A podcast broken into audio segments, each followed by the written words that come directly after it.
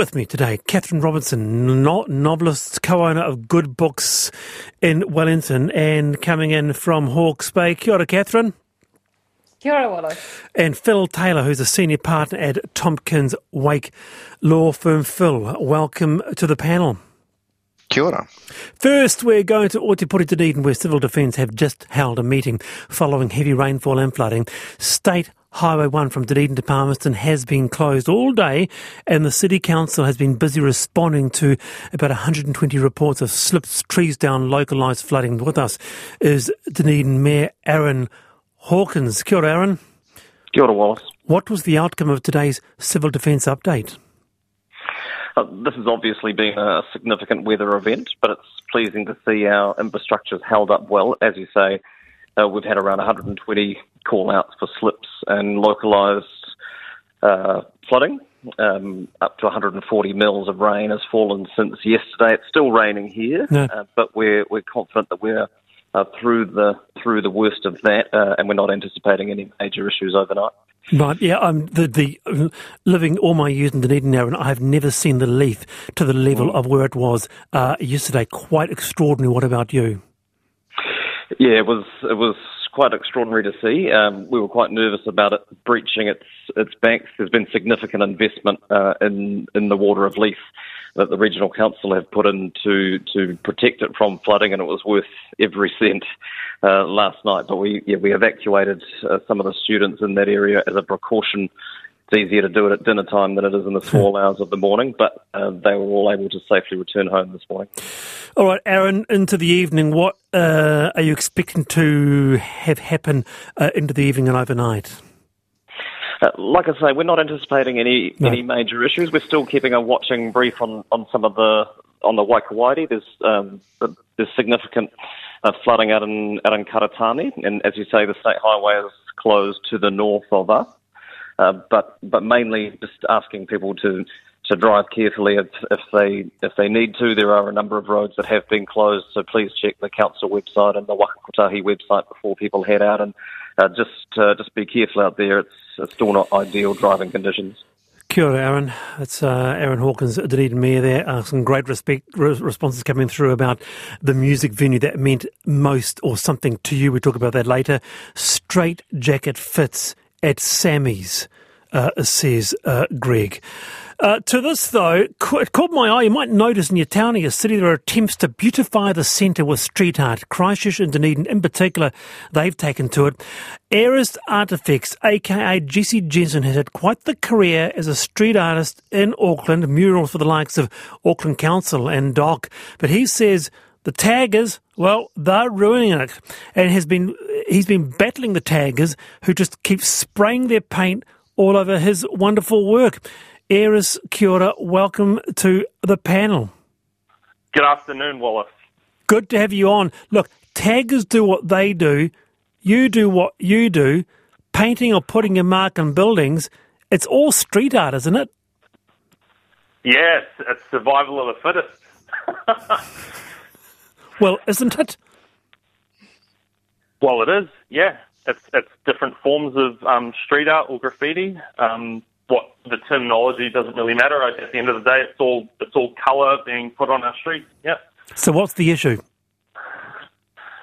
Um, the issue is that at the end of the day, we've got a situation where you've got people who are getting permission, like me, to do legal murals, being pitted against other people who don't have permission and want to have a space to be able to paint, and they're they're lashing out at people like me. Or I, don't, I don't know if it, if it's the predominant, like not all artists are getting this, but I certainly am this year. Okay, Something all like that. right, all right, Eris. We have a panel. We haven't heard from them uh, yet. Catherine.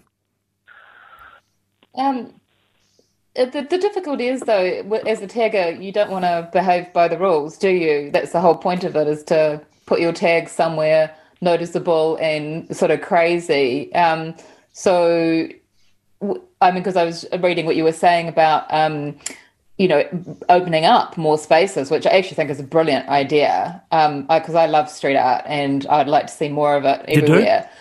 will you ever stop? How would you be able to stop the, t- the taggers if they're not going after you, going after somebody else? What do you think the solution is? I used to be that guy who would climb up on the craziest building spots, the motorway overpasses, painting trucks, anywhere where it would stay up was very hard to remove. It's a strategic move so that your paint, um, you get the most bang for your buck. If it's hard for you to remove my graffiti and it stays up longer, I get more, yeah, it's, it's better value for money for my for my time and my paint. Um, the current council paradigm is zero tolerance for graffiti. They remove everything. If I went out and painted the most beautiful mural you had ever seen illegally, it would still be completely destroyed by the council's eradication thing.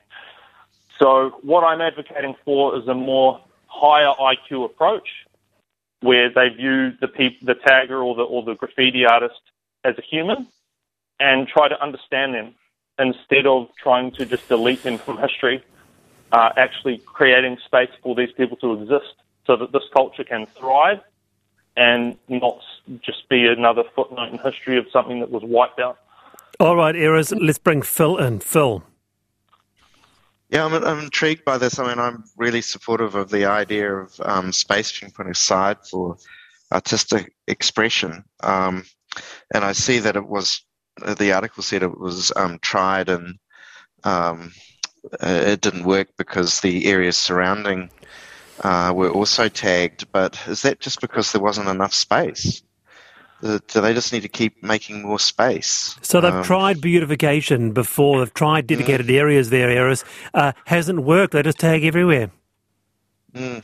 It's a really complicated issue, and it's, it's very hard to, to summarize it in a few seconds on air.